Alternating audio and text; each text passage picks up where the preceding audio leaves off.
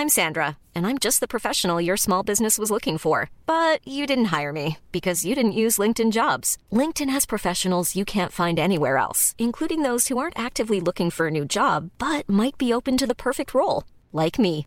In a given month, over 70% of LinkedIn users don't visit other leading job sites. So if you're not looking on LinkedIn, you'll miss out on great candidates like Sandra. Start hiring professionals like a professional. Post your free job on linkedin.com/people today. Everyone knows therapy is great for solving problems, but getting therapy has its own problems too, like finding the right therapist, fitting into their schedule, and of course, the cost. Well, BetterHelp can solve those problems. It's totally online and built around your schedule. It's surprisingly affordable too. Connect with a credentialed therapist by phone, video, or online chat, all from the comfort of your home. Visit betterhelp.com to learn more and save 10% on your first month. That's BetterHelp, H E L P. Burrow's furniture is built for the way you live. From ensuring easy assembly and disassembly to honoring highly requested new colors for their award-winning seating, they always have their customers in mind. Their modular seating is made out of durable materials to last and grow with you. And with Burrow, you always get fast, free shipping. Get up to 60% off during Burrow's Memorial Day sale at burrow.com slash ACAST. That's burrow.com slash ACAST. burrow.com slash ACAST. Hello, and welcome to the Queer Astrology episode of Out on Earth. Before we get started, I just wanted to hop on here and apologize for my mic quality during this episode. Um, before we recorded, I was practicing my guitar with the pod equipment and I left some things unchecked. But not to worry, Ashton did most of the research for this episode, so their voice sounds lovely. And I think this episode will blow your mind. So please keep listening, uh, and we're excited to hear what you think. Thanks.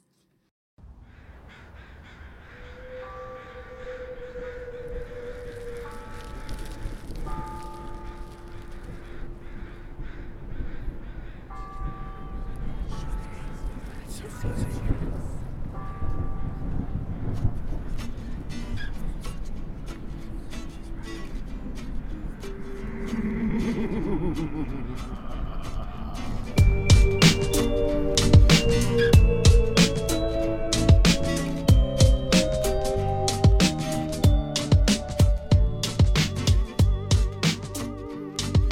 What does it mean to be out on Earth? Join two friends as we broaden our small town perspectives and explore the enchanting, hilarious, and unusual interconnections between society, ecology, and queerness. Hey, Hi. welcome back. Welcome back. How are you? I'm good. What have you been up to? I have a story that I wanted to tell you. Stop. I know that this okay, this is gonna be a very Ashton episode. Um, Yo. I'm really just chilling and I'm really excited Kick for it. back, relax, put your feet up. Yeah. Yeah. Um, I went to see Bottoms. I have to know your thoughts. Yeah. Okay. Loved it. It was it was amazing. I had I had the best time. Yeah. Like Brady Brady went with me. We Mhm. sat in the back. It was awesome. Perfect. And I had this like amazing experience of feeling like so represented and Mhm. like it just wonderful. Yeah. And then the lights turn on In the and like after the movie's over. oh, I thought you meant in the, movie. the, movie. movie's over, the lights turn on, I stand up, I'm like, wow, that was amazing. And then the people in front of us stand up and turn around and stare at us and they say to us, oh, straight people were here. And then they said it again on the way out of the theater, like talking about us. Damn. It was really weird. That's okay. See, this is why we don't make comments on people's sexuality without knowing them. Yeah. You know what I mean? Because it's just like the erasure of it all. right. Mm, It that's felt gross. really strange. Yeah, and also like I'm sorry, the odds of like a straight couple going to bottoms Yeah. so low, baby. Right. Do some introspection. Yeah. Just because like y'all are not outwardly presenting a queer relationship does not mean that it is not. Right. Anyways, And like what does that even mean? Like it was just very strange for them to how old were they? that. I have no idea. They like, had I'm to have been make pretty any young. assumptions about them, you know? Like They, it just sounds like something that somebody younger would say. I say that and we're literally only 23, but like I, I don't know. I, like I work with a bunch of 18 year olds, Yeah. and like that sounds like something one of my clients would say. yeah. So I mean, I get it. Damn. I understand where they're coming from. Like I understand being in a space where you feel safe and represented. a lot of then- ownership, yeah. Yeah, and then feeling like an outsider is in that space, but I am not an outsider. So And see, It was just kind of weird. What does it say about us just assuming that people are outsiders all the time? though? Yeah. You know? Yeah. They could have easily been like, we like the movie too, instead Right. of like, straights are here. Yeah. Like, why do I have to come out No. all, all the time? Why do I have to come out in the middle of the AMC? I know. it's fucking ridiculous. but yeah, Well, I'm sorry. it's well. How was your experience? What did As bottoms? Yeah. Okay, so once I sat on it for a second, I it grew on me. Oh, Um, okay. In the theater, I was like, "What is happening?" it felt like a fever dream. Yeah. Every like I love chaos movies. so- spoiler alert: when the knife or the sword goes through one of the football players, and they just like leave all of those dead bodies on the football field, Yeah. I'm like, "What?" No, I liked that though. I liked that part because I felt like it was like this is America.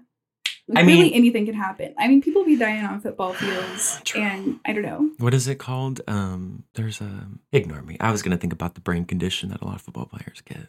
CTE. CTE. I was going to say CIT, but that's just like a critical uh, or crisis intervention team. Okay, so I have a lot of material today. I know you do. I know you do. So I'm ready to jump just like right in. Okay. Okay. Okay, So I'm so excited to just I'm sit here. so like, excited. Okay.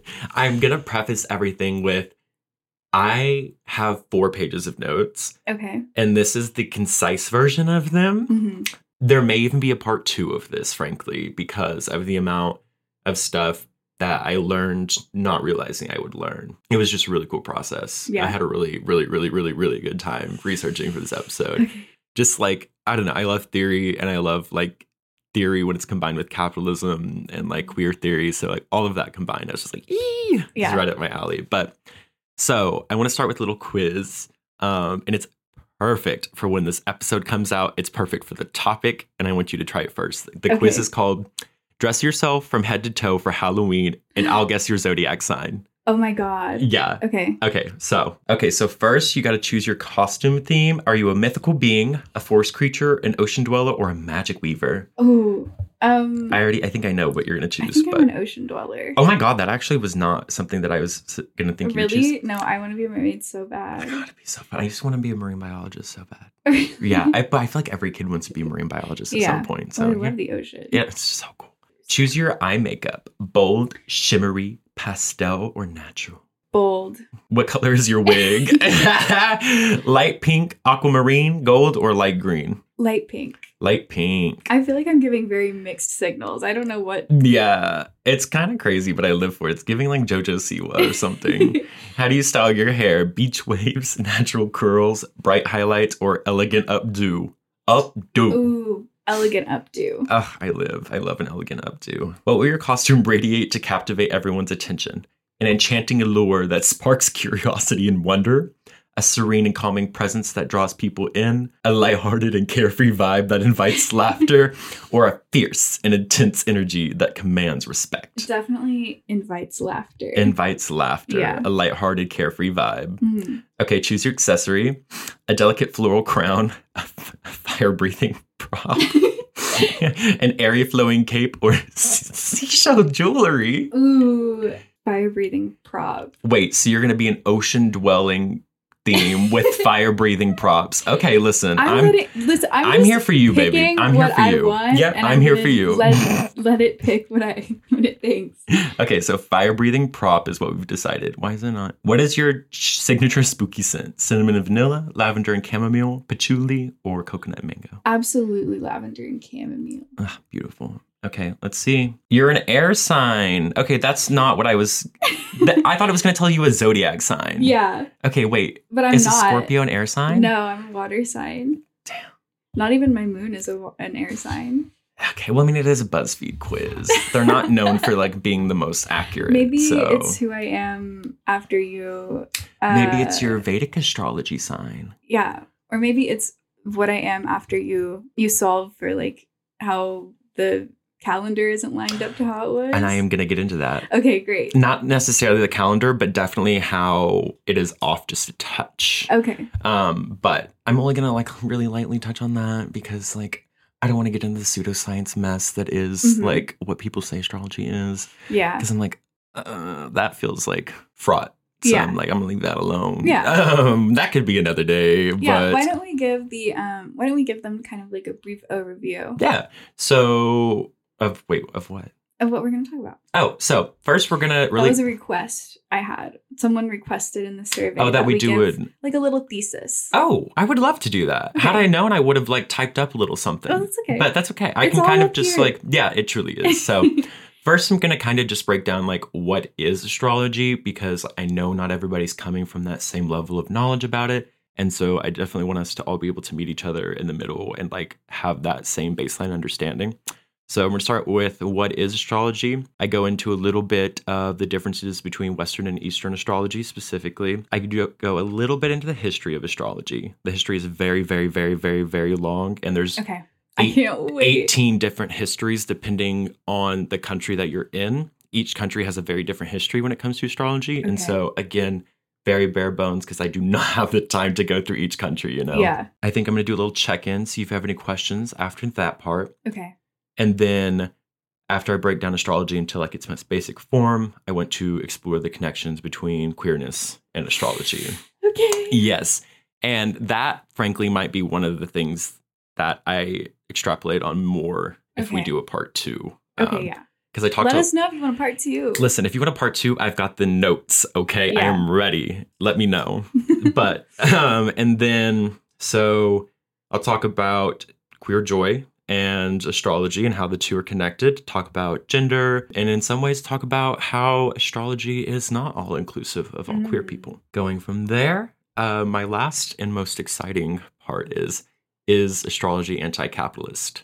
okay. Um, and I think the exciting part about that is is truly up to you, the listener. Like, Mhm. do you resonate with astrology as an anti-capitalist lens, or do you feel as if capitalist capitalism has subjugated astrology as a whole? Mm. And so, Okay, subjugated. yes, subjugated. I use that word so many times because it's a perfect word. It like is, it's yeah. the most perfect word for. Okay, so I guess I should define subjugated real quick. But Sure. subjugated just means essentially the taking of something and turning it into something that it was originally not. Mm, Essentially bastardizing it for future reference. So yeah, that's kind of like the baseline. That's what we're gonna talk about. What we're gonna go through. I'm so excited. Me too. Okay, okay, okay, okay. So uh, we talk about a Marxist feminist. That'll be exciting. Okay. And she's Italian. I love an Italian Oh queen. God. what to you? What what is your your initial sentiment around astrology? Like when you think of it, how what are your feelings? I feel like my understanding of astrology has gone like up and down so many times. Yup. But I think it's probably in line with just like how people generally feel about astrology. Yeah, also we have little drinkies. Sorry if you.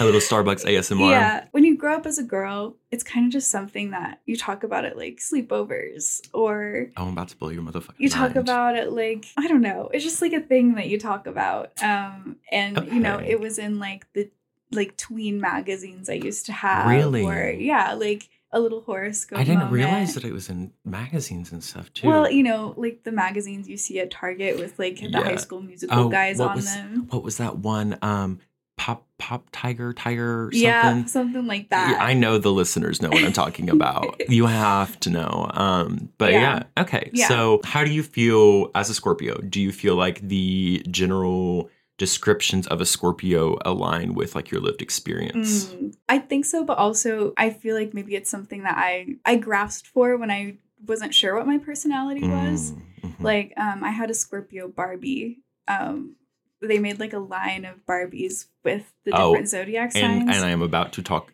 about about not that specifically, but that's even more information I wasn't aware of. Yeah. Oh, and I had yeah, a little Scorpio one, and she had a really it was like a mermaid purple sparkly dress, and she looked very like badass. And I was like, okay, so like that's me, right? Scorpio is kind of like a dark vibe, like almost like a Yeah. a man eater kind of like It, yeah. vibe. And I was like, okay, that's me. They're the mysterious one of the zodiac. yeah, I guess. Yeah, allegedly. But, I'm like, every Scorpio I know is like, would tell you whatever you wanted to know if you would just ask them. Yeah. So, And it was like, you know, at a time where I was like, I don't know who I am. mhm. The zodiac is a great way. It's it was a way for me to like latch onto that personality and Yeah. be like, okay, that's who I can be. yeah. And I also feel like because Scorpios are seen almost in like an evil way, very It was much, like- yeah. I was allowed to act like that almost. Like, ooh, yeah, I'm so manipulative. like, it's so um yeah, I think I latched onto it for a while, but then I was like, no, like this is Mhm. I don't know about this. And now I just think it's kind of fun and people just like use it to relate to one another in like Yeah. a social setting. Yeah, and sure. I wouldn't rely on it anywhere past that. Like just making connections with people on a daily basis, just because it's something Okay. that's so popular right now. Like yeah. awesome. Instagram highlights and whatever. I don't know. That was a wonderful. I thank you. You on you literally touched on a lot of the points that I'm going to be bringing up without Cool. I don't even meaning to. Okay, so awesome. okay. So we're just gonna jump into astrology. So what is it? Um, at its core, it's the premise that celestial bodies, the sun, other stars, planets, constellations, and even comets Mm. have an influence on earthly happenings. Um, in addition, astrology posits that relative positions and movements of planets help to generate predictions of personality traits and human characteristics. So this could be like physical traits down to like hair color, eye color, like um, yeah, no, it's Hmm. crazy. Um, Ooh. and then, so for example, this is when I saw they said a person born right after the spring equinox is more likely to become an entrepreneur. okay. yeah, I was like, okay. but you know, it, it's a cute little example. So, the most common form of astrology that most of us are pretty familiar with is called natal astrology. Um, it's the one where you get like your birth chart and it talks about, you know, time you were born, what's rising in the sky, like what sign is Mhm. the sun in at the, you know, all of those things. And What's your sign?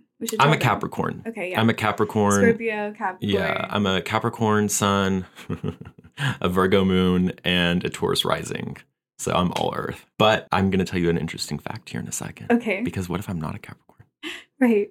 Oh my god. So, the one thing about a- natal astrology that is very fascinating and stands like in direct opposition with Eastern astrologies, which is known as like Vedic astrology, um, that comes from Hinduism. And so, in Western astrology, we treat the planets as fixed. You know, they Mhm. orbit and they turn on their axes, yes, but they never move across the sky outside of those orbits. Whereas Vedic astrology, it looks at planets in relation to the constellations around them. So you're getting a much wider picture, a much more accurate picture of the movements of those planets. Okay. Um, and because in Western astrology, we have not accounted for the accuracy in those movements that Vedic astrology has accounted for, Western astrology is actually off by 30 degrees, which adds up to one month. So allegedly, I'm a Capricorn, but if we really look at it, I'm actually a Sagittarius. So Whoa. yeah. So in natal astrology, I'm a Capricorn sun, Virgo moon, and Taurus rising.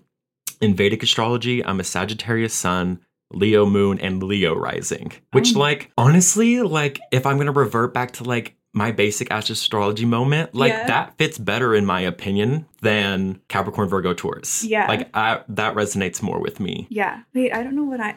I Do you we want to look it up real quick? I'm also Taurus rising. Sh- uh, word. 5:39 p.m. in Pasadena, California. 5:39 p.m. I'm a California girl. California girl. Alrighty, you ready? yeah. So, your sun sign is a Libra. I don't know anything about Libras. Your moon sign is Virgo. Dude, those are like the two signs I know the least about. Your rising is Taurus. Okay, so it's always gonna be Taurus. Yeah. So, I do feel very Taurusy. you definitely have Taurus energy down, like for sure. Not me, like totally buying into the astrology you see thing. what I mean? This is the point, that I'm though. no, literally, is that there's so much like it's so hard to take out of my vernacular. and I like and it was such a like moral dilemma researching for this because I was Uh-huh. like, I use this all the time, but do I believe in this? Mhm. Like, does this hold any weight to me? We call it Vedic astrology, but there is an actual translation for it. Um, I know I'm going to butcher it, so be patient with me. But it's Yodish Shastra. Um, okay. there's a J in front of the Y, and I'm assuming it's silent, or it may be the Y is silent and it's Jyotish Shastra. I could be butchering it regardless either way. But Jyotish or Yodish literally translate from Sanskrit as the science of light. Um, Mm. so light in this context, in this context would refer to radiation from the sun and the other Whoa. planets. Yeah. Okay. So I thought that was really cool. Hmm. So astrology originated in ancient Mesopotamia around 3000, 4000 BCE. So it is old, very, very, very old. Um, and it began as an analysis of a planet's position in the visible sky in relation to the Earth, because Okay. This was before heliocentrism. And so we thought Right. that Earth was the center. We thought the Earth was the center of the galaxy, which is so self absorbed of Yeah. us. Um, and so, yeah, everything is based around how do planets move around the Earth because we're quote unquote the center of our galaxy. Okay. Um, and that changes later on. But in addition, early astrology was only for wealthy and powerful people. So Mm. kings would use it to talk about like the rises and falls of kingdoms. They would try to see if wars were coming, if any natural disasters, plagues, anything like that. Okay. And whenever you were t- talking earlier about how you and all your girlies would always talk about astrology, the early astrologers were all men, exclusively men, which doesn't isn't super surprising, but also is considering the way that we relate to astrology now. Right. Um, it's like a very feminine, I guess, or like queer thing in a lot of ways. yeah. And so, just, and that's why yeah. I didn't want to talk about it in the witchcraft episode because I feel like its its roots are in a very different place than like Very much. magic and witchcraft. very from. very very much Yeah. um yeah and then the differentiations that they make between astronomy and astrology are so fine and like Yeah. st- this is it started out honestly scientific from its get so um i think it has slowly become more of a spiritual thing but it definitely seemed to be more of a scientific thing when it first Like started an institutional thing. literally an Yeah. institutional thing i mean like empires were using this you Right. know? That's so funny that the king was like, "Hey, hey girl is mercury me- in retrograde yeah, I'm like having some problems. like I can't. My my tummy hurts." So, actually, personal readings of astrology were not a thing this time. Mm, Um, early astrology was only to predict large, like world scale, empire scale events. oh my god. Yes, it was never an individualistic Okay, so thing. like floods. exactly, like, exactly. Droughts. Exactly. Very like agro agro Yes, business. Ag- very much agro-business. Literally agro-business. astrology. Ah! So yeah, Okay. uh, early astrology was for agro-business Okay. essentially, um, which is real. yeah, no, that's funny. So yeah, I just think of agro business as like a major, not like something That's that they literally, did in yeah. Mesopotamia. But listen, they had they had a different business format than They we do now. So yeah. you know. Um, and so the birth charts they did come, um, but much later. They came around sixth century BCE, so 500 BCE. oh my god, So literally thousands of years later. yeah. Um, and it Wow. this originated in ancient Babylonia, um, and simultaneously and separately from Mesopotamia and Babylonia, uh, the prevalence of astrology was beginning to rise in China, in Japan, and in the Americas. Okay. And so, like, I really am interested to see what led to that simultaneous rise, even though they were all separate from each other. That wasn't really mentioned a whole lot in the literature. So that's something I would like to dive in more on later. Um, well, I think it's kind of like the stars are something that it's it's they're just impossible to ignore. Like, and are. especially if you are people that spend a lot of time outside, Mhm. obviously, and then all you your time. Yeah, literally all the time outside. and you know, you're like by around a fire. Like, I mean, I can imagine that there's a lot of culture that comes from that, hmm which precedes like what may, we may define as astrology. Like, I think Yeah. we define it as astrology now because we're like, oh, that's what it means. We're talking to the stars or whatever. We're like interpreting the stars. But if Mhm. people have always done that in different ways, then like, Yeah. how do we define it like that? No, that's a good question. Hmm. You got me thinking now. Damn. Sorry. Okay, no, you're good. You're good. You're good. um, I had another point, and then it slipped from my little brain. Maybe I'll come back to it in a second. She's but flying around here somewhere. she's in the room. Yeah. She's is she in the room with us right now? Um, early astrology had no differenti- differentiation from astronomy. They were pretty much the same thing. Mhm. Um, and the split came actually in the 1600s. So they were like very much considered the same thing for a very long time. Okay. Um, and the split came with the rise of Copernicism, Copernicism, Okay. which was it's a fancy word for heliocentrism, which is a fancy word for our galaxy rotates around the sun Yeah. that kind of like marked that change. Mhm. So now we're kind of somewhat here in the present, um, 1600s, as in the scope of the history that I've discussed so far, 1600s is pretty recent. Yeah. Um, so, sure. do you have any questions? I've kind of wrapped up my history portion and I'm moving on to sort of the queer portion of this. Okay. Have you heard about Oh, Jesus. Oh, God. What, is you, what are you about to say? Have you heard about the like ice tower myth that they had with like heliocentrism and stuff? Excuse me? Like they thought that all of the planets were balancing on these towers of ice. And that that was the um that was like the common like idea I guess in Europe before they discovered that like the planets are moving like around the sun. That's crazy. Yeah, I learned that from one of PK's plays about That's crazy. um, Galileo. Oh, Galileo. You know, we can cut this part, but I'd let Galileo hit it. Oh, we don't need to cut that. I don't know. I'm like, damn, he can get it. He can get it. I know. The I'm just like a scholar who is like angry. and just spends his time looking at the stars. Yeah. Like beautiful. Oh, my point earlier was it makes sense that astrology would or even astronomy would come into sort of society that early because I can also imagine that the skies were a lot clearer back then too. Yeah. And so they were probably seeing so much more than we can see now. And Right. like that possibility alone is so exciting to me. Um, but now I did not know about the ice towers. That is actually unhinged. Know. It's I'm giving like- QAnon. It's giving QAnon. Like, I'm like, could we find the ice tower? Like, where do you think the ice are the ice towers in the room with us right now? It might be because there were the poles, you know, like north and south. Maybe they were like, oh, there's literally just a, Pole. a pole of ice like shooting through. I don't know. I don't know. Like a solar system model? yeah. Yes. Literally. Oh, jeez. Oh, we've come a long ways. what a what a crazy world to we've come in. such a long ways. yeah. Okay, so now that I've kind of broken down the history of astrology in its basic form, I want to kind of explore the connections between queerness and astrology. Okay. I'm so entertained right now. I just want to let you know. Mm, period. Yeah. Okay, so before I start, do you see any immediate connections that off the top of your head, Between queerness and astrology? um well Uh oh. why is this the thing that popped in my brain? Oh no. Um I am a uh Try Guys fan. Um I I love Eugene Lee Yang.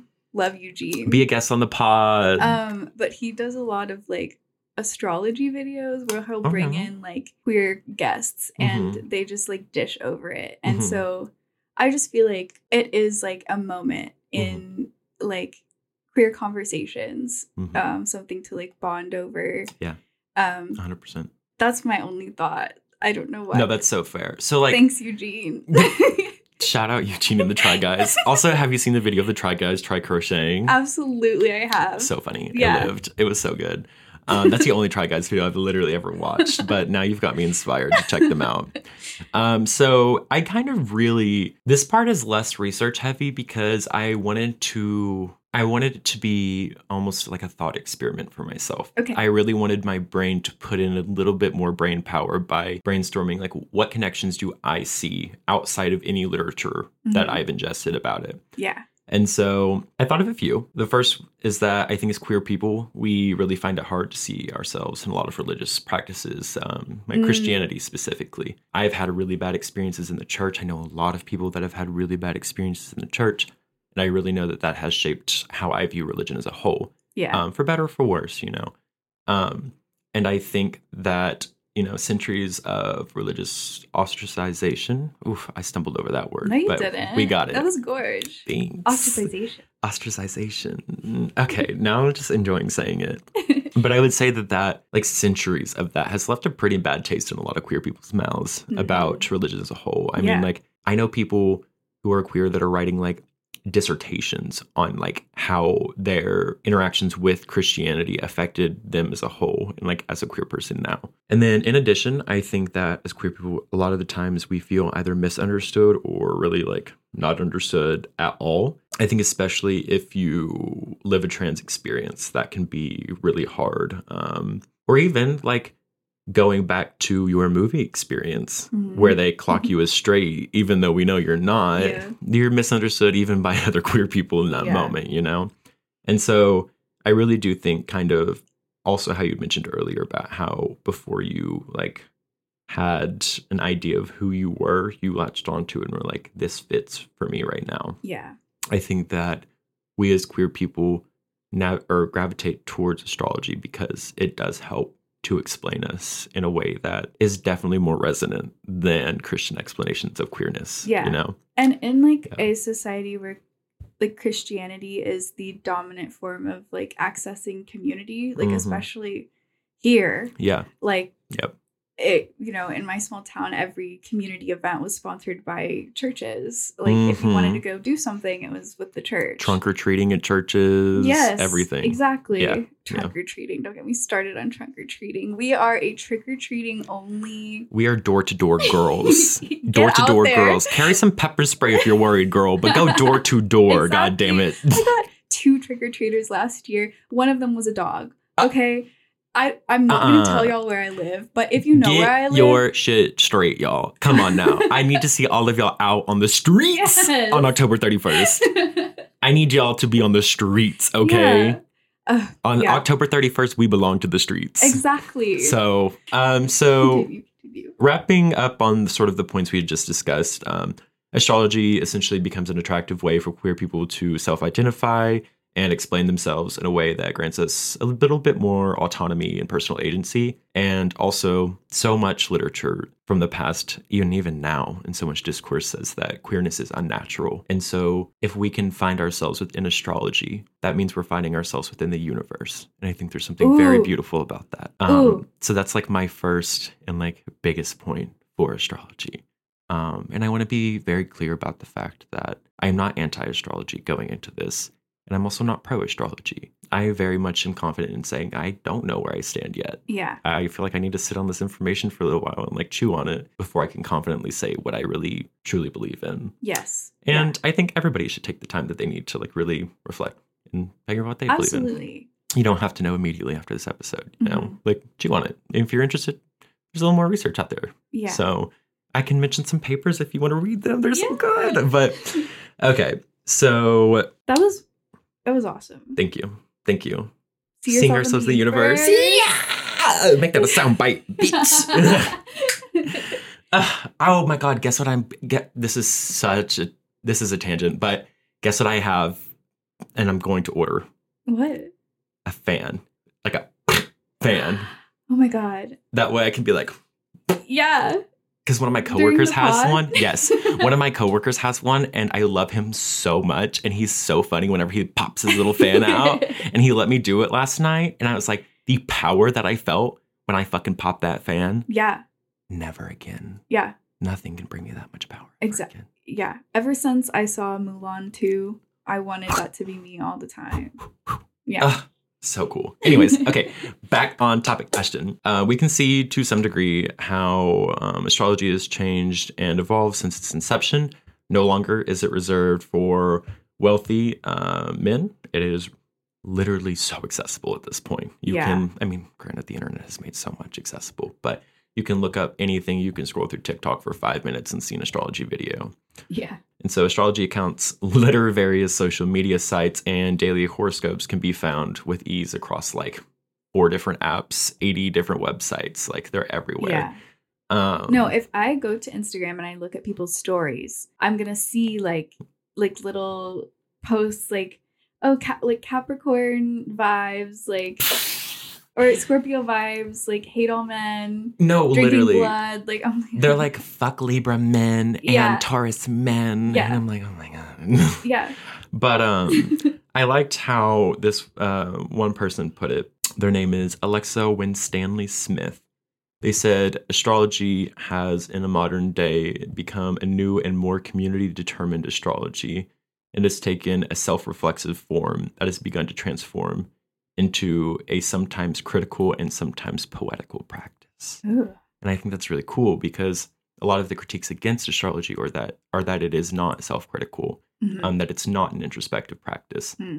Um, and so I really, I really valued that this person is like, no, I firmly believe that this can be used for introspection and it is inherently poetic. And so I Yeah. just thought that was really cool. Um, and then, you know, like your future being written in the stars, like that is so poetic. Yeah You know what I mean? absolutely So I don't know. I get would believe that with or without astrology. Yeah. Yeah. That resonates with me.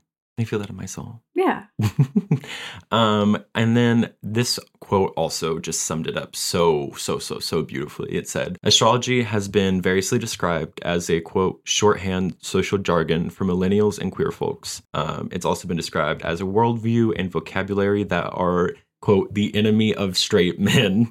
and not least, it has been described as a language of power and magic for claiming predestination of selfhoods and ways of being that cannot yet and perhaps will never want to rely on established normatives. Okay. So, essentially saying astrology takes on a lot of different forms and it can mean different things to different people. As a whole, could be identified as something that's like inherently anti-straight men because you know, Yeah. Libra men, Taurus men, all that That's discourse. so true. Yes. That's so true. Wait. So it is kind of like inherently anti anti patriarchal in a Yes. sense, because half of so astrology is shitting on men, which It I is, and I'm here for it. Okay, I've never thought about it like that. listen, It you wonder why anti-men. men don't like astrology.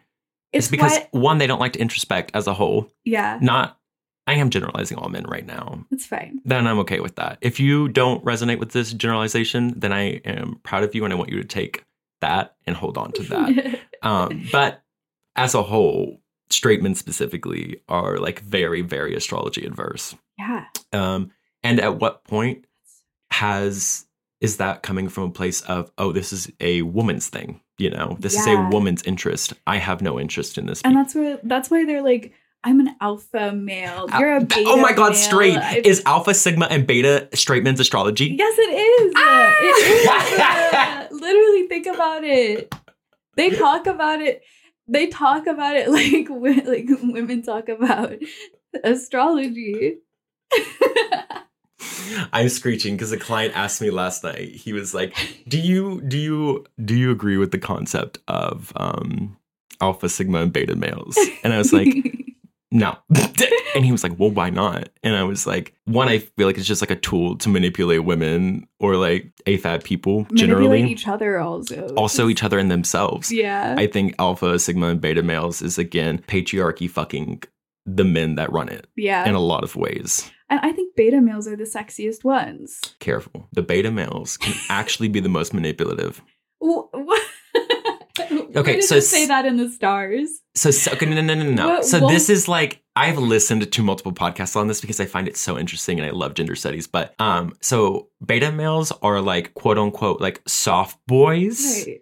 who like project this air of like innocence and cluelessness that it's not actually a characteristic of their own. They're just simply using it to get the things that they want. But does anybody actually claim the identity of beta male? yes. Oh, I thought it was just Oh my something God, that the alphas and sigmas like Oh no. call each other. No, no, no, no, no. Oh, okay. Oh, it's a real thing. It's Damn. terrifying.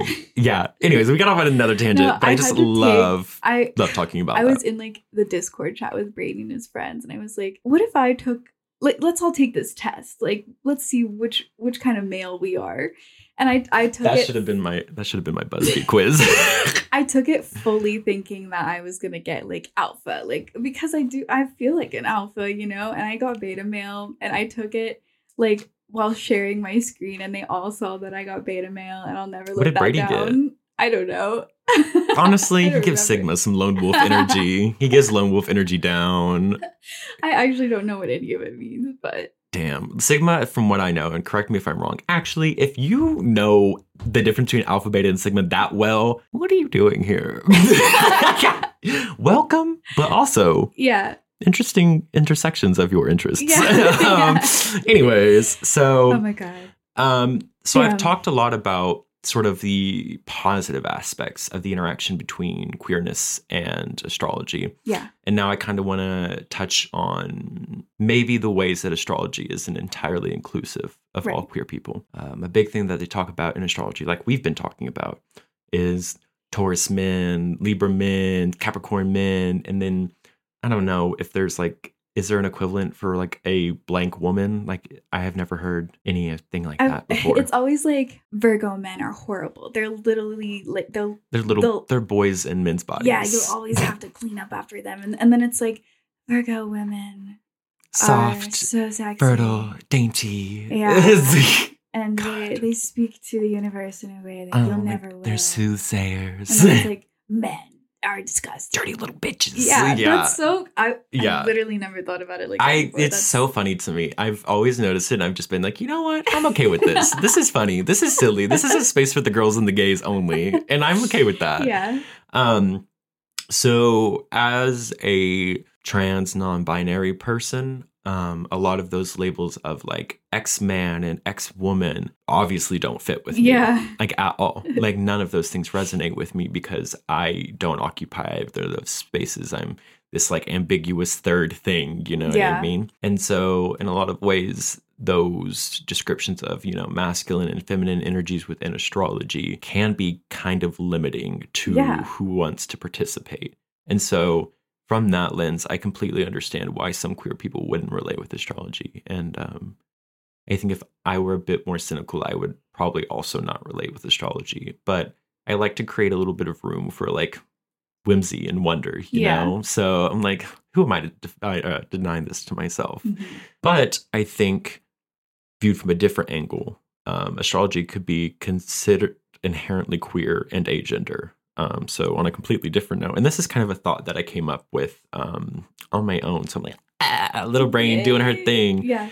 But if you think about this planet has a more masculine energy, and this planet has more feminine energy, and this um, this motion of X planet has this meaning for you, or even some planets resemble have like animals that resemble them, and Yeah. constellations are some animals sometimes. Mhm. And so when you've got a chart, you never have a chart that's all masculine energies or all feminine energies. There's always this like beautiful intermingling mm-hmm. between all of those energies all the time. And so I think that's where the queer and agender part comes in because it's such a beautiful intermeshment of both energies that it becomes almost this third thing Yeah. in my brain of just like not having a, a a gender label to it. It is Yeah. just an energy that you possess as a human being. Right. Whether it's masculine or feminine is besides the point because you have both of those things at all times. Yeah. Um, and so, and in that sense, I, I really do think that uh, to some degree, astrology is a gender and it is queer friendly. But I can understand, like I said, I can understand why you wouldn't resonate with it. Yeah. And also, like, some people are just inherently cynical. Like, I know there are queer people out there who are like, fuck astrology. No, for no real good reason, but just like, fuck astrology. And like, more power to you, you know? I'm Yeah. not here to tell you what's right or what's wrong. At least it's Um, not like an institutional religious body that's like working to. God, I'm so thankful it's not. Yeah. It really is. Mm, mm, mm, we're about to get into the capitalism portion of it. okay. okay I was really going to say like the people's religion, but it's, it's Yeah. capitalism's religion. So that's kind of like my little quick dive into the connections between queerness and astrology. Um, like I said, that's that's the part that I would like to dive in more. That Mhm. and sort of the, I for lack of a better word, the moral implications of astrology. Like, does it give us more personal agency, or does it Mhm. allow us to sacrifice more personal agency? Mm, Um, and that's something I'm really interested in. Yeah. Um, because I feel like I've been guilty of doing both with astrology. Um, so yeah, I'd really like to talk about that more. But now I'm gonna kind of like phase into the anti-capitalist portion, which is the portion I'm most excited about. okay. And I will say some of the research for this was like kind of the claims that were made were kind of crazy. Like claims of like fascism and like totalitarian totalitarian Totalitarianism. totalitarianism. Totalitarianism. Jesus Christ, my mouth. um so those those got thrown around a little bit and i frankly don't feel comfortable bringing any of those things up because i'm not going to sit here and say that like somebody's even tangentially fascist or Yeah. totali- totalitarian jesus christ that word is not good for my mouth um That's okay. so I'm just gonna kind of skirt around that because I think that like that's an overly intellectual dive into like the implications of astrology. And it's frankly none of us really need that. Right. Like unless you're just like that into theory, which if you're that into theory, just just go research it on your own, Yeah. baby. like right. so there's a lot of disagreement about whether or not um, astrology is actually anti-capitalist, and people who have argued that it is anti-capitalist have come back and said that it is no longer anti-capitalist. Okay. I know, I know, I know, I know.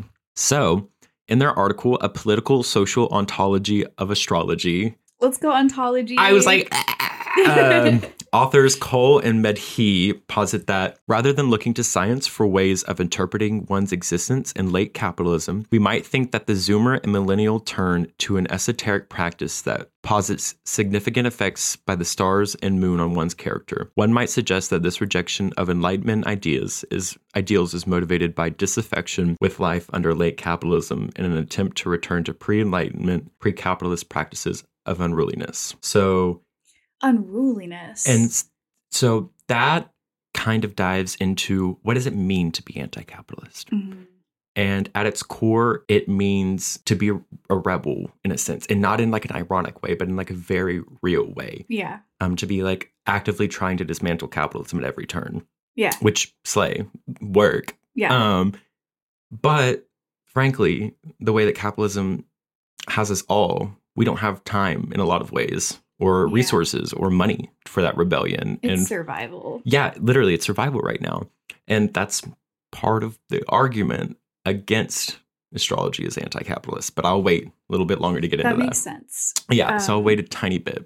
But yeah. where you, I feel like you have a thought. I just I have I have a couple issues with like just saying science is the thing that we should all follow like that I it- agree. like just as an umbrella term like I oh agree. well we should pay attention to science Mhm. because I don't think that that's like very accessible or Mhm. helpful to anyone who may be like wanting to be a little bit more critical Mhm. and um I don't know it's just Well, and also like in braiding sweetgrass, like Kimmer talks about it a lot. How like Western science doesn't really consider lived experience and ancestral knowledge yeah accurate or real in the eyes of Western science. Right. And so, you know, in what ways is science cutting us short and cutting us off from all of that knowledge? You know, yeah So I completely agree. I don't think science is a I don't think a strict science approach is good for anything, frankly, Yeah. at all.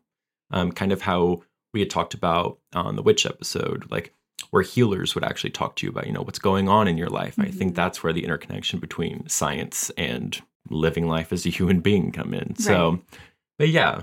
So a Marxist feminist by the name of Silvia Federici. On Silvia I know, I love that Wait. last name.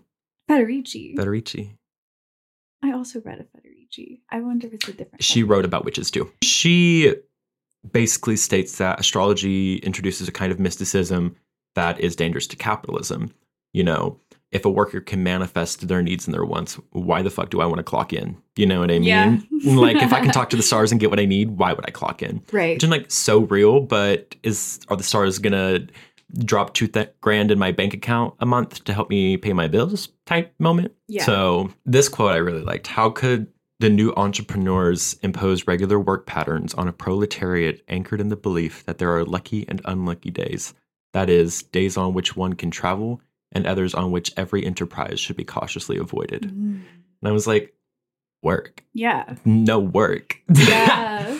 and so as someone who is like really put off by late stage capitalism and like all the washing like that we see, whether it's like um what is it called? Rainbow washing. Yeah. You see your greenwashing Greenwashing. everywhere. Yeah, exactly. Mhm. And so I I think this resonates with me to some degree, you know. Yeah.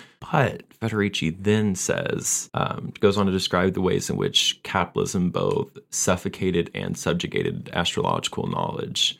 Mhm. Um, referring back to the witch episode, we discussed briefly how women of that era were subject to incredibly punitive measures if they were even suspected to be dabbling in magic. Mhm. Um, so Cole and Medis state this disciplining took many forms from schooling, religious changes, and the introduction of more clocks and watches to the suppression of non-work activities and laws such as the quote bloody code that made it virtually impossible to exist outside of the context of wage labor.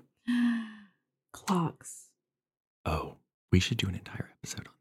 On time. On time and how capitalism bastardized time to Oh make us count time by every fucking second. Yeah. Ugh, Haunts me. it truly is haunting. Yeah. That is the scariest thing I've encountered this October. time. Time. And capitalism.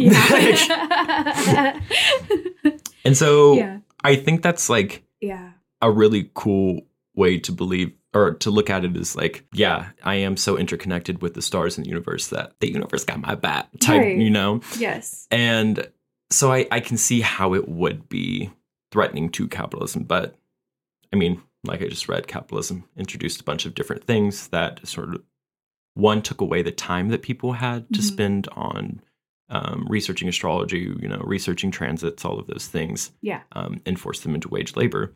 And so, whenever your life is defined by I have to pay my bills or I have to put food on the table for my family, you know, it's kind of hard to keep engaging in those things. You know, work becomes your religion in a lot of ways. And so, I thought that was really cool. Also, really Yeah. fucking sad. Yeah.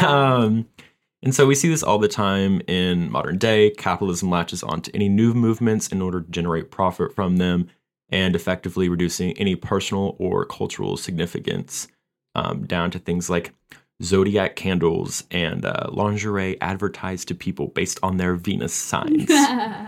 I'm like, go what? oh my god. Um, Amazon to this day has spent over a billion dollars on astro marketing. Whoa. Yes. Yeah.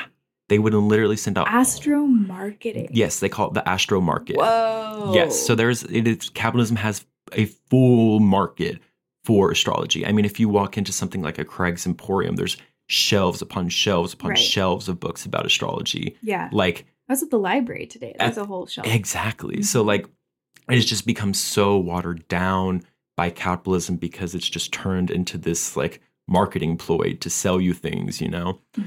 And so I definitely am like, in that lens, I can see how astrology has become less anti capitalist slash not anti capitalist in a lot of ways. Mhm. But I say that with nuance. I think it really depends on how you choose to engage with astrology. You know, if you are out there, you know, buying zodiac candles and all that, I'm not trying to make you feel bad for one. Capitalism has its claws in all of us. But I think there are less uh, capitalistic ways of engaging with things like that, you know? Mhm. Whether that's, you know, I guess this is somewhat capitalistic, but like getting yourself a tarot deck. And, you know, some tarot cards have relations to some planets and things like that. And, you know, learning astrology through that. Or even trying to understand like what your transits mean for you.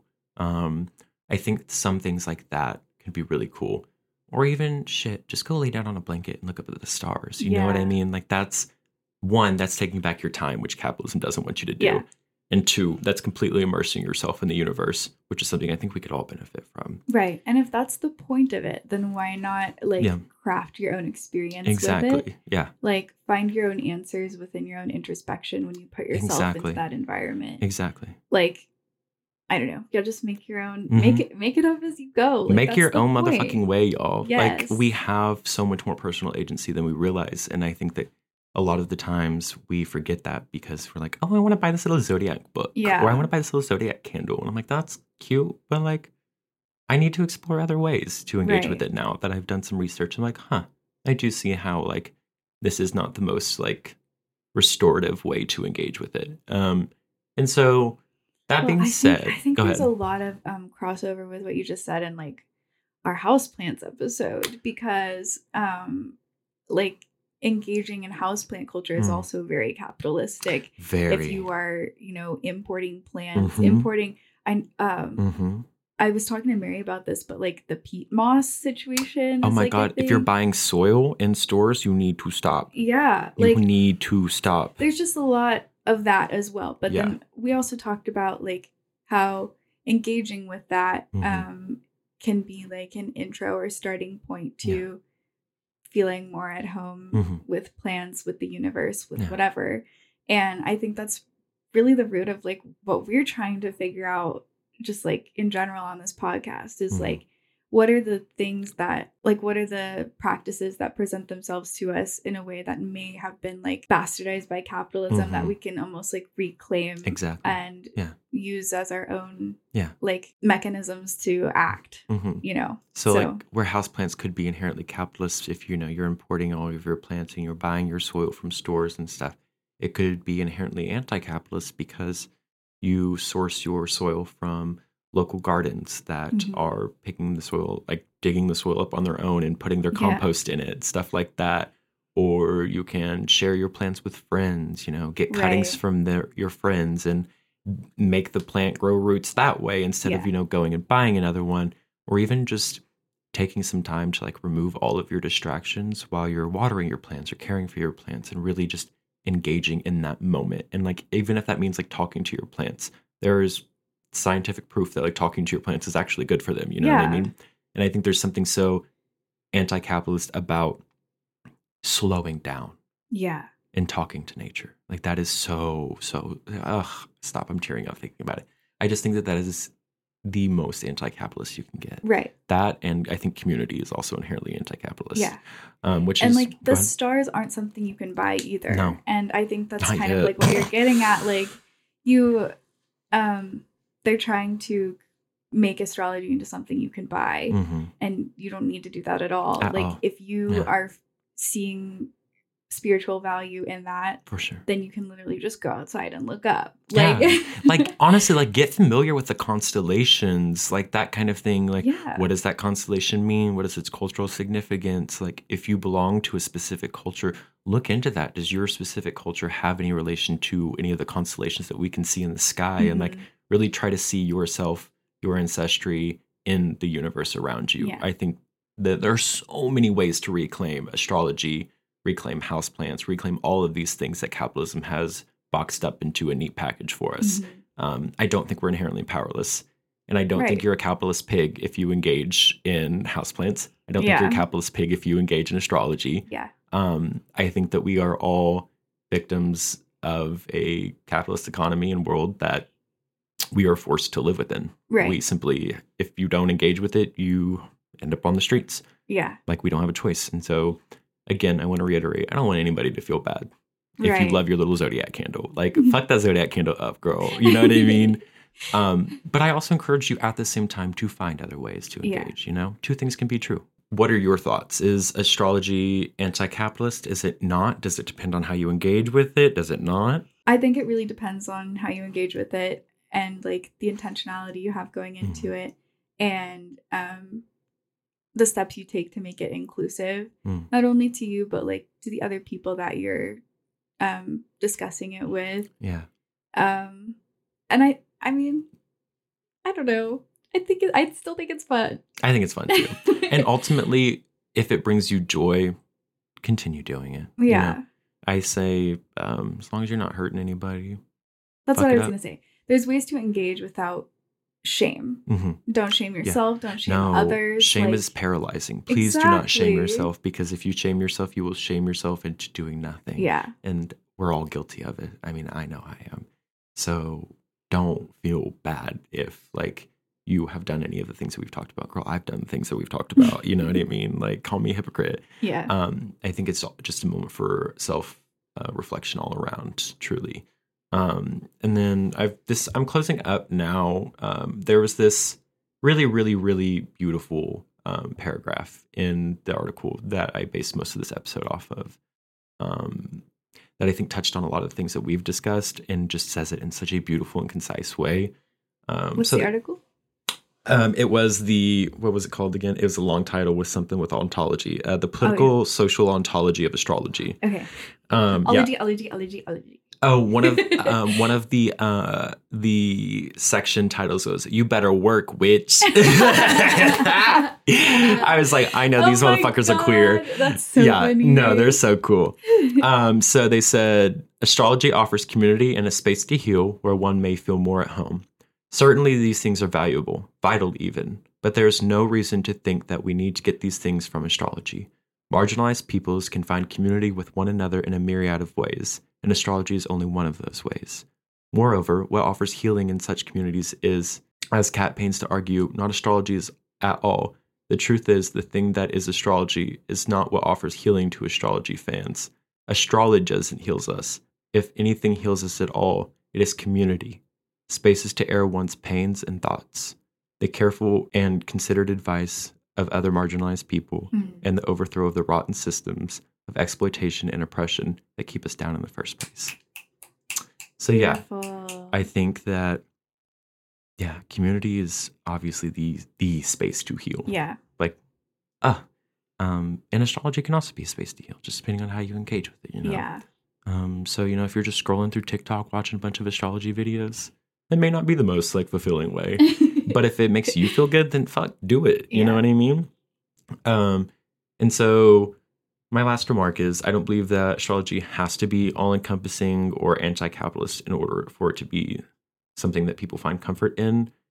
But I do want to encourage people to find what community means to them outside of Mhm. astrology as well. Um, because I think a, a lot of us have lost community, Yeah. um, lost the idea of community in, in a hyper individualistic society. That's truly no fault of our own to some degree yeah. um, but it is our responsibility to return back to that.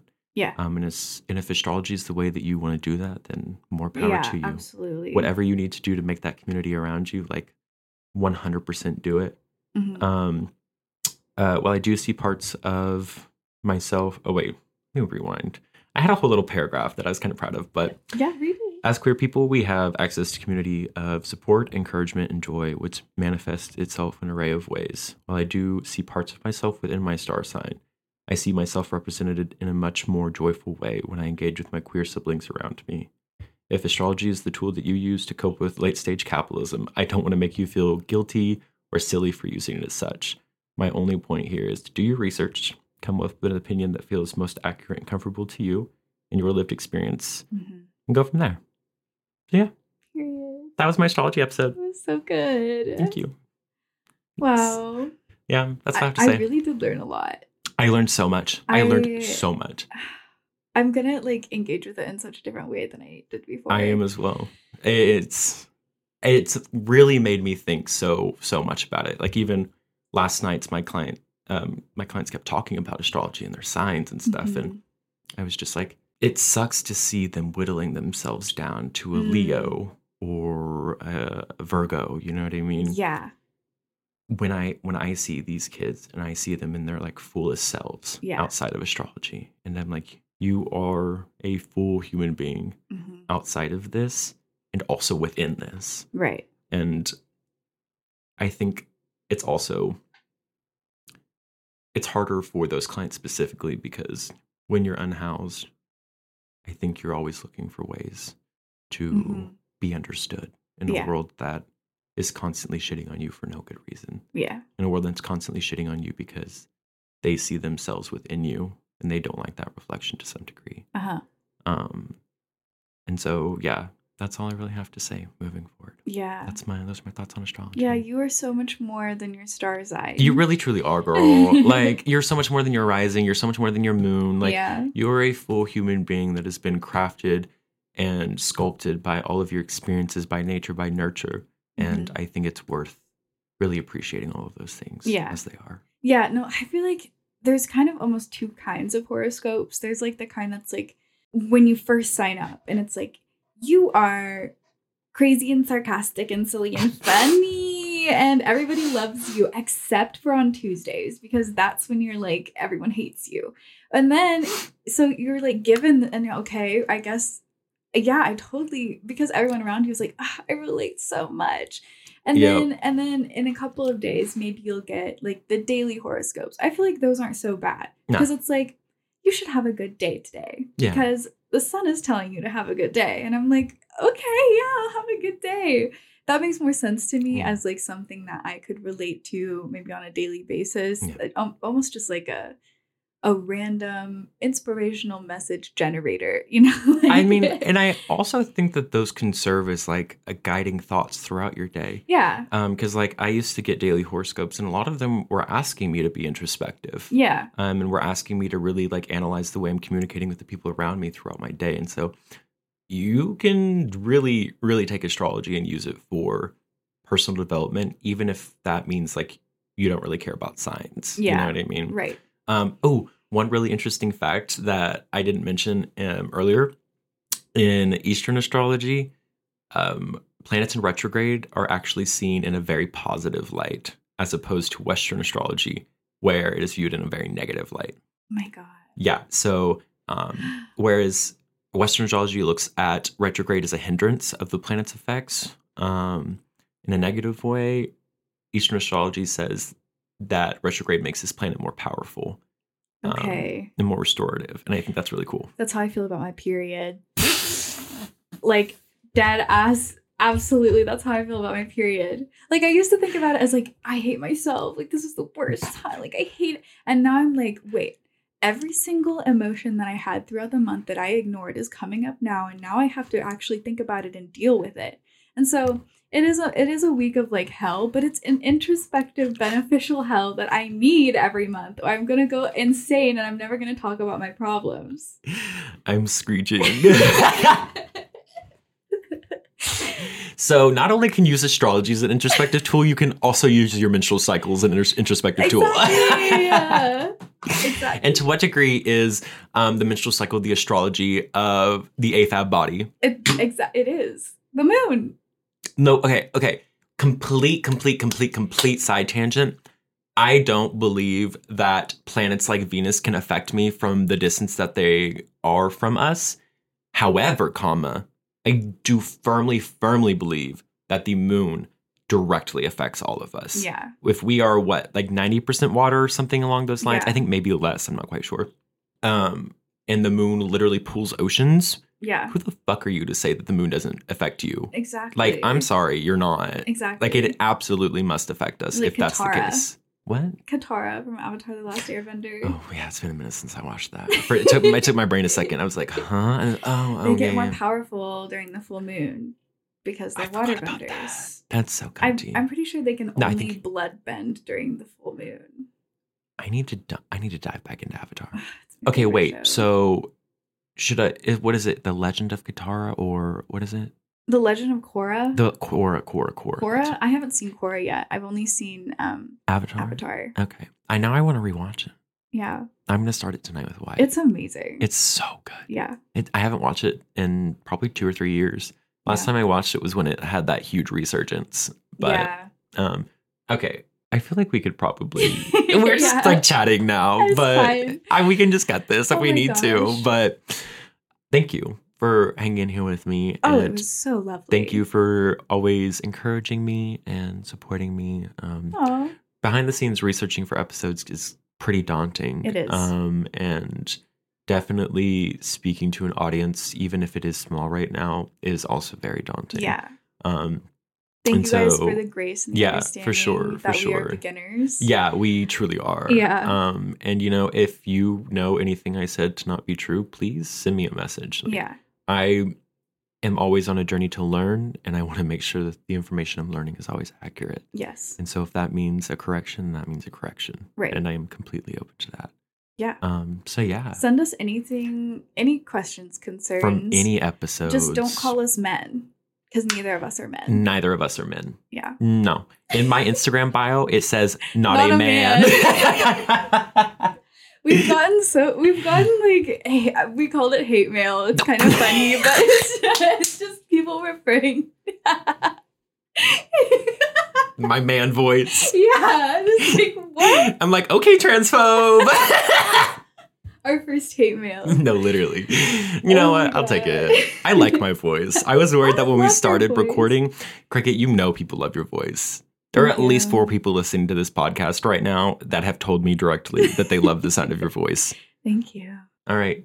Bye, y'all. Bye. if you have any questions, hit us up. see you later. Keep Have your eyes a peeled for the spooky season. Spooky season. Happy Halloween. Bye. Hello, and thank you for listening to the second episode of our spooky season. I hope October has been treating you well. Just as a reminder, if you aren't following Out on Earth Pod on Instagram and TikTok, you're missing out on a ton of awesome visual guides, memes, and jokes to go along with the show.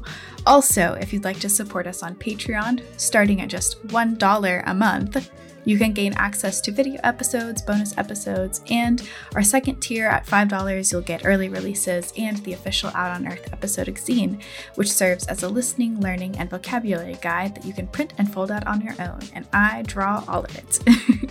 um, if you liked our show, we'd love it if you could share it with a friend who might also enjoy it. And if you're listening on Spotify, be sure to follow and rate by tapping the three dots on our profile and then the little star icon listed as Rate Show. It really helps us out. If you have questions or concerns, feel free to email us at outOnEarthPod at gmail.com or shoot us a DM on Instagram. And be sure to take our survey in the description below to suggest episodes or let us know what we did right. In honor of Indigenous Peoples Day coming up this week, we have decided to include a land acknowledgement in our show credits. So, we pay tribute to the Indigenous communities who inhabited the territories where we are currently recording this podcast uh, long before the establishment of the United States. These include the Apache, Caddo, Tonkawa, and Wichita. We also hold in high regard the tribes with a historical connection to this area, such as the Comanche, Kiowa, Osage, and Quapaw. Before achieving statehood, we acknowledge that the lands surrounding Oklahoma City were originally designated to the Muskogee Creek and Seminole Nations. We recognize that this region once served as a hunting ground, a hub for trade, and a migration route for Apache, Comanche, Kiowa, and Osage nations. Today, the state of Oklahoma is home to 39 federally recognized tribal nations, a consequence of settler colonial policies aimed at assimilating and murdering indigenous peoples. Thanks again for listening to Out on Earth, and together we can find joy out on Earth. Out on Earth is written, produced, and edited by Cricket Kaya and Ashton Adig. Hosted by ACAST. Music provided by Helisna. Planning for your next trip? Elevate your travel style with Quince. Quince has all the jet setting essentials you'll want for your next getaway, like European linen, premium luggage options, buttery soft Italian leather bags, and so much more and is all priced at 50 to 80% less than similar brands. Plus, Quince only works with factories that use safe and ethical manufacturing practices. Pack your bags with high-quality essentials you'll be wearing for vacations to come with Quince. Go to quince.com/pack for free shipping and 365-day returns.